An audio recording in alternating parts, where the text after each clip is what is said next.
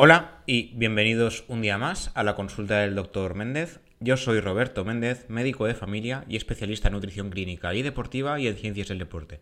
Como ya sabéis, en este programa hablamos sobre nutrición, sobre medicina, sobre deporte o sobre una mezcla de las tres o de dos de ellas.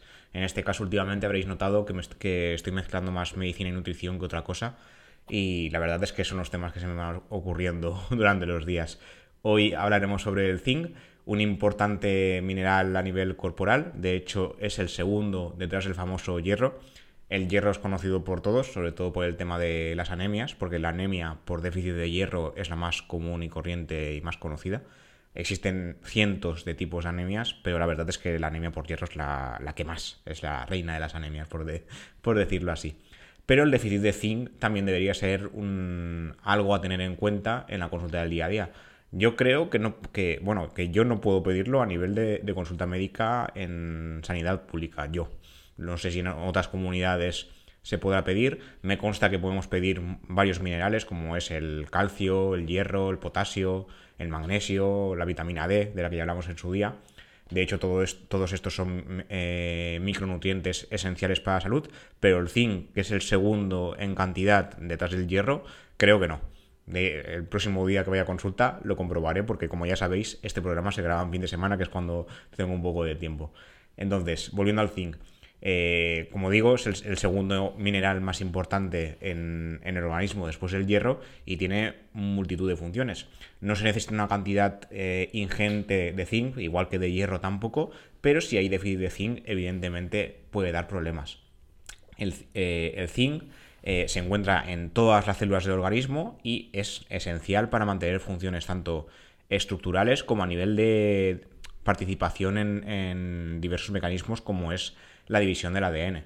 De hecho, entre sus funciones más importantes destacan eh, la división y crecimiento de las células, dentro del tema del ADN, la cicatrización de heridas, la intervención en funciones enzimáticas y regulación de la transcripción genética, síntesis y almacenamiento de insulina, además de la síntesis de, los neurotransmisores.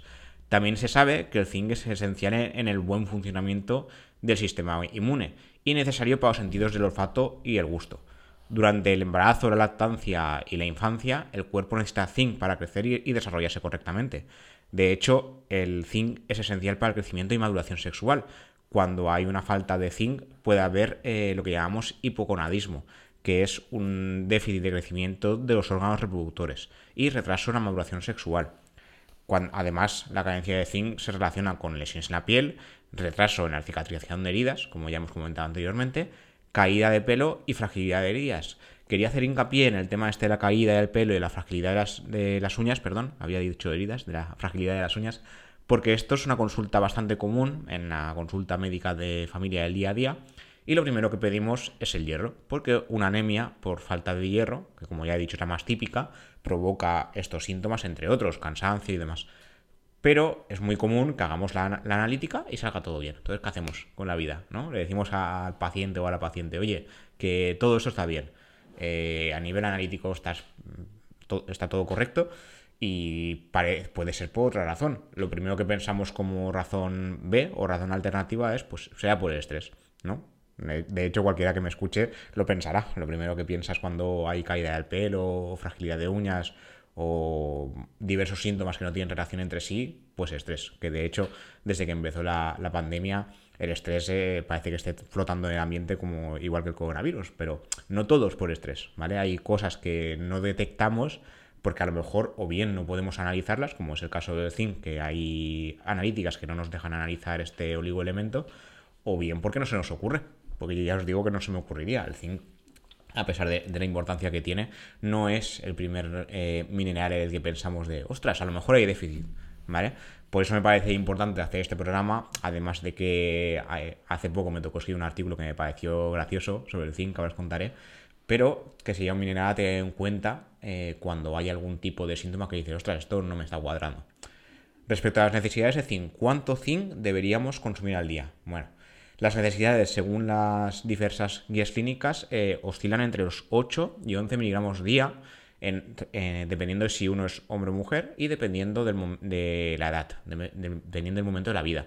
Después, en algunas situaciones puntuales, por llamarlo de alguna forma, estas situaciones serían el embarazo o la lactancia, las necesidades de zinc pueden aumentar, en este caso hasta 14 miligramos por día.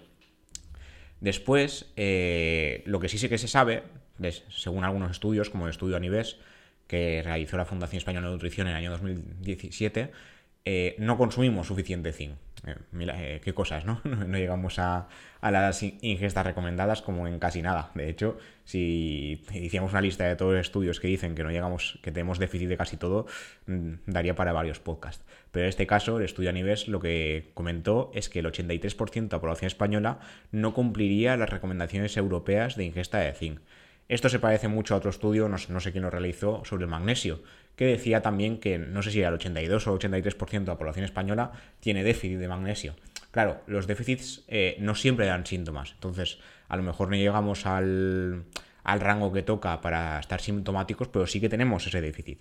Entonces, para que veáis que, lo que pasa es que comemos mal en general y lo que habría que hacer es tener una dieta variada, por decirlo de alguna forma tenemos varios programas sobre lo que significa comer bien. Uno de ellos fue uno de los primeros que hice, que ya hará un año de esto.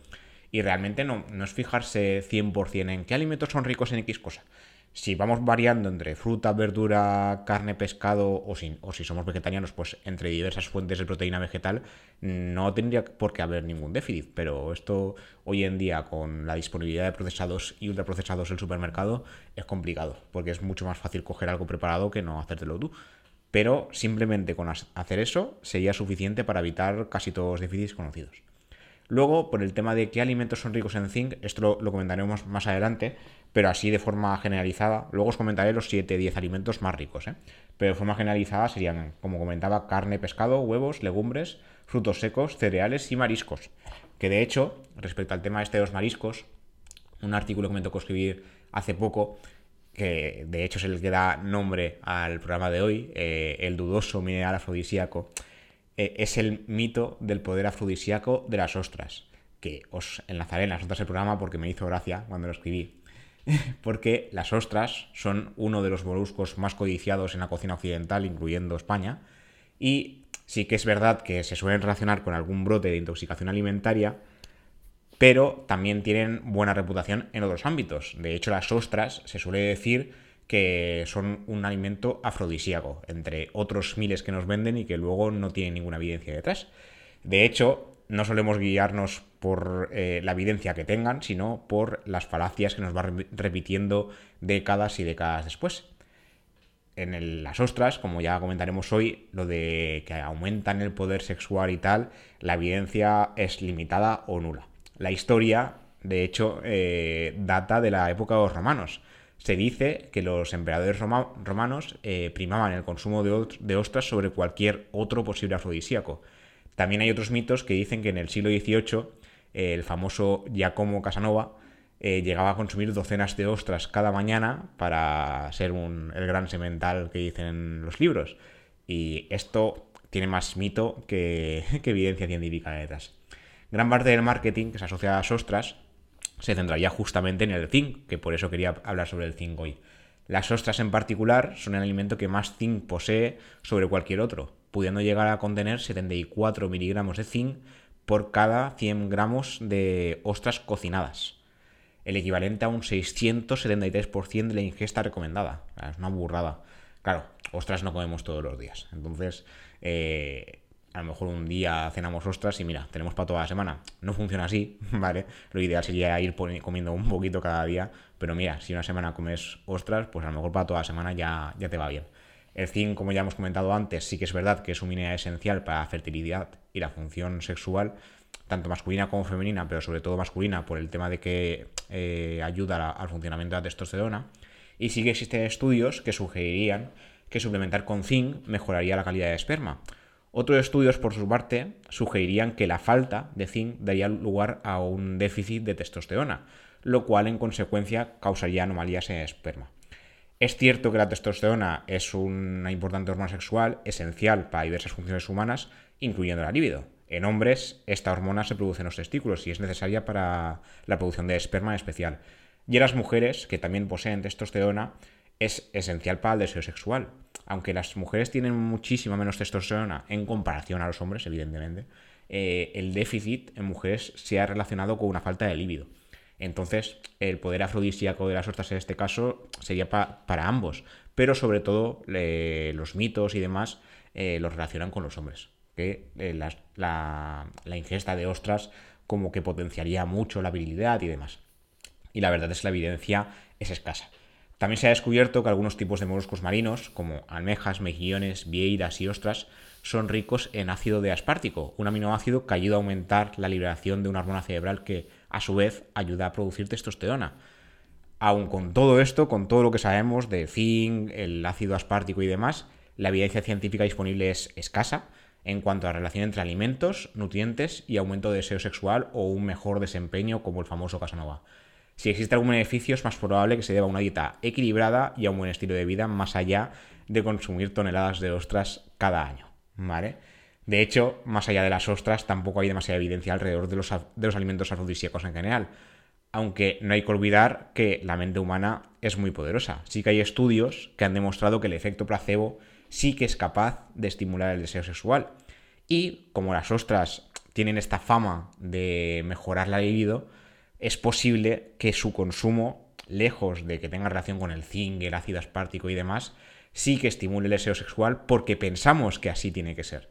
¿Vale? Esto está estudiado, o sea, no, no es que no es que me lo esté inventando sobre la marcha, es que se han hecho estudios diciéndole a la gente que tal producto hace tal cosa y el hecho de convencer a esa gente de que esa sustancia puede tener ese potencial eh, se ha demostrado con pruebas objetivas, con diversos, eh, diversas pruebas ya sea analíticas o de otras pruebas, que sí que se produce ese efecto cuando realmente la sustancia en cuestión a lo mejor era azúcar, ¿no? Por lo típico que se usa como hacer un azúcar y no tiene ningún potencial y sí que produce el efecto. ¿Cómo es posible? Porque la mente humana en ese caso es bastante poderosa, ¿vale?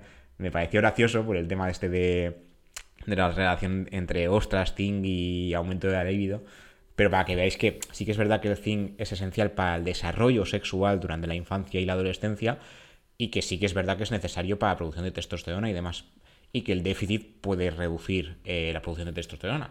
Pero de ahí a que suplementar zinc eh, nos haga ser como un semental como Casanova, hay un trecho, ¿vale?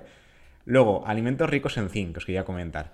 Eh, algunos, como ya os he comentado así a, a, bote pronto, frutos secos, carnes, pescados, pero el que más más, las ostras. Eso por un lado. Luego habría otros como las almendras, que, tienen 3,3 miligramos de zinc por cada 100 gramos. También tienen, eh, son ricas en calcio y en otros minerales esenciales. Además, son bajas en carbohidratos y altas en grasas saludables, proteínas y fibra, lo que lo convierte en un alimento eh, digno de tener en cuenta en la dieta del día a día. Otros alimentos ricos en zinc serían los copos de avena, contienen 3,5 miligramos de zinc por cada 100 gramos eh, la avena es un mineral muy completo, posee carbohidratos, fibra, proteína vegetal, grasa y otros minerales. Además es rica en otros micronutrientes como magnesio, cobre, hierro, vitamina B1 y otras vitaminas del grupo B y calcio. Otro alimento rico en zinc, la pechuga de pollo. Eh, la pechuga de pollo tiene hasta... A ver, aparte, que lo tengo por aquí escrito, contiene aparte de zinc eh, vitaminas A, B6, B12 y minerales como el hierro, magnesio, potasio o fósforo. Con 20 gramos de proteína por cada 100 gramos, la pechuga de pollo es eh, el esencial de cualquier dieta que quiera aumentar proteínas, la típica dieta de culturistas que suele ser carne y arroz, carne de pollo en especial. Lo ideal no es eso, ¿vale? Yo no recomendaría a nadie que solo comiese eh, carne de pollo si que come proteína. Hay mil eh, formas de aumentar proteína en dieta, pero la carne de, de pollo es una de las más limpias, entre comillas, tiene poca grasa, porque por cada 100 gramos se aportan 165 calorías, pero hay más, habría que dividirse un poco. En este caso, eh, contiene 5 miligramos de zinc por cada 100 gramos de producto. Luego, otro alimento rico, el hígado. El hígado es un alimento bueno, que no es, de los más consumidos, por decirlo así, no súper famoso, pero por cada 100 gramos de hígado de ternera hay 7 miligramos de zinc, que casi casi llegamos a la dosis eh, diaria recomendada. Además, también es rico en vitaminas C y A. Luego están las almejas, aparte de las ostras, que por cada 100 gramos de este marisco se eh, obtienen 7 miligramos de zinc. Y finalmente tenemos las pipas de calabaza. A mí me encantan las pipas de calabaza. De hecho, yo, tengo ahí como un, botecito y cuando voy a la cocina, en lugar de lo típico que si picotea, pues que si pan, que si no sé qué, yo picoteo pipas de calabaza. Porque me gustan, la verdad. Pero hasta que no me lo estudié a fondo, no sabía que por cada 100 gramos de pipas hay 7,5 miligramos de zinc. Así que yo creo que jamás llegaré a tener déficit de zinc porque no sé cuántas pipas de calabaza como al día. Pero el problema, entre comillas, de las pipas de calabaza, frutos secos y demás es que no podemos tampoco pasarnos. Está muy bien comer frutos secos, contienen fibra, grasas esenciales y diversos micronutrientes, como es el caso del zinc, pero por cada 100 gramos nos aportan una media de 500 calorías. No es habitual que alguien llegue a comer 100 gramos de frutos secos al día, pero el hecho de que sean saludables no, no es un, no, es una excusa, por decir de alguna forma, para pasarnos, ¿vale? Como todo en la vida. O sea, si por ejemplo queremos comer pan de masa madre, no te comas un kilo de pan de masa madre porque es saludable, porque a lo mejor ese kilo al día eh, te hace entrar en obesidad, ¿vale? Yo creo que es algo de lógica, pero me he dado cuenta por las redes sociales que no compartimos la misma lógica otras, otra gente y yo. Eh, luego, para terminar, eh, un beneficio de una dieta rica en zinc, digo beneficio entre comillas, no me estáis viendo, pero estoy haciendo las comillas con los dedos, es que eh, el zinc podría prevenir los resfriados. Esto eh, las infecciones respiratorias en general. Esto lo digo entre comillas porque los estudios al respecto son diversos, son heterógenos, no comparten todos la, el mismo, la misma metodología, las dosis y la, la formulación del zinc en especial, ni el tiempo de toma del zinc. Entonces, cuidado con los estudios, pero ahora hablaremos. El zinc, aquí en el artículo que os enlazaré, eh, ya os, comentaba un poquito todo lo que hace el zinc, pero también, ser, también podría ser útil en suplementación para el tema de las infecciones respiratorias, aunque no sufras déficit de zinc. Dos ensayos clínicos en China usaron zinc en forma de aerosol nasal y en dosis muy bajas, eh, logrando reducir el riesgo de, de enfermedad de resfriado común. Otros dos ensayos más pequeños en Estados Unidos también encontraron cierto nivel de prevención y en estos últimos se excluyeron a los pacientes que tenían algún déficit. O sea, era gente que no tenía déficit de zinc para nada. Eh, en un metaanálisis que se llevó a cabo, lo que se sugirió es que habría un 28% menos de probabilidades de desarrollar síntomas leves de resfriado y hasta un 87% menos de desarrollar síntomas graves. ¿vale? Incluso si ya se ha producido el contagio por algún, por algún tipo de virus respiratorio y el zinc se toma después, se reduciría ligeramente los días de síntomas. Sin embargo, yo aquí ya lo anunciaba en el estudio, los resultados tienen cierta trampa. Los efectos son bastante escasos. Como ya veis, reducen los días, reducen los síntomas, pero tampoco es la panacea. La mayoría de los estudios eran pequeños y la gravedad de los síntomas no era menor en ningún caso. Además, los estudios donde se infectó a los voluntarios de forma intencionada con el virus del resfriado común el zinc no sirvió absolutamente para nada, no prevenía nada. Cuando ya estabas infectado, ya está. ¿Vale? Cabe destacar que estos mismos investigadores avisan de que los estudios son heterógenos dentro del metaanálisis. No se comparan las mismas dosis, los síntomas eran subjetivos, cada persona pues decía los síntomas que tenía y habría cierto riesgo de sesgo. Por su parte, ningún estudio analizó la forma de que el zinc supuestamente ayudaría a prevenir o mejorar las infecciones. Son estudios observacionales, no son ensayos clínicos y no se sabe eh, qué mecanismo de acción existiría.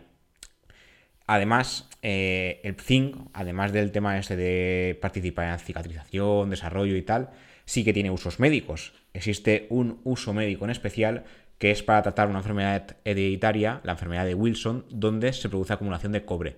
Y el zinc, como elemento médico en este caso, es capaz de evitar esa acumulación. Entonces, sí que es verdad que el zinc como tratamiento existe a nivel médico, pero en esta enfermedad en especial. Que en el futuro se descubran otros tratamientos donde, o sea, otras enfermedades donde el zinc pueda ser tratamiento, pues no lo sé. Pero de momento para el resfriado parece que con pinzas, con entre comillas, como decía antes. Y para el tema afrodisíaco la evidencia es nula. En el artículo he puesto escasa, pero os digo que no existe evidencia de que por comer un montón de ostras o un montón de alimentos ricos en zinc el potencial sexual se dispare como el famoso Casanova y como los famosos emperadores romanos. Todo esto son mitos de momento, en algún momento puede cambiar, pues puede cambiar, pero a día de hoy, 2022, eh, siguen siendo mitos. Y nada, espero que os haya gustado el programa de hoy. A mí me pareció bastante curioso el tema este de las ostras y quería comentarlo y darle un poquito de forma con el tema del zinc y para qué sirve y demás. Eh, podéis dejarme opiniones en comentarios. Ya sabéis que esto se puede escuchar en Spotify, en iVoox, en Apple Podcast, en Google Podcast y en Amazon Music. Y cualquier comentario, cualquier crítica, si puede ser buena, sea bien recibida. Y nos escuchamos en el siguiente episodio. Hasta la próxima.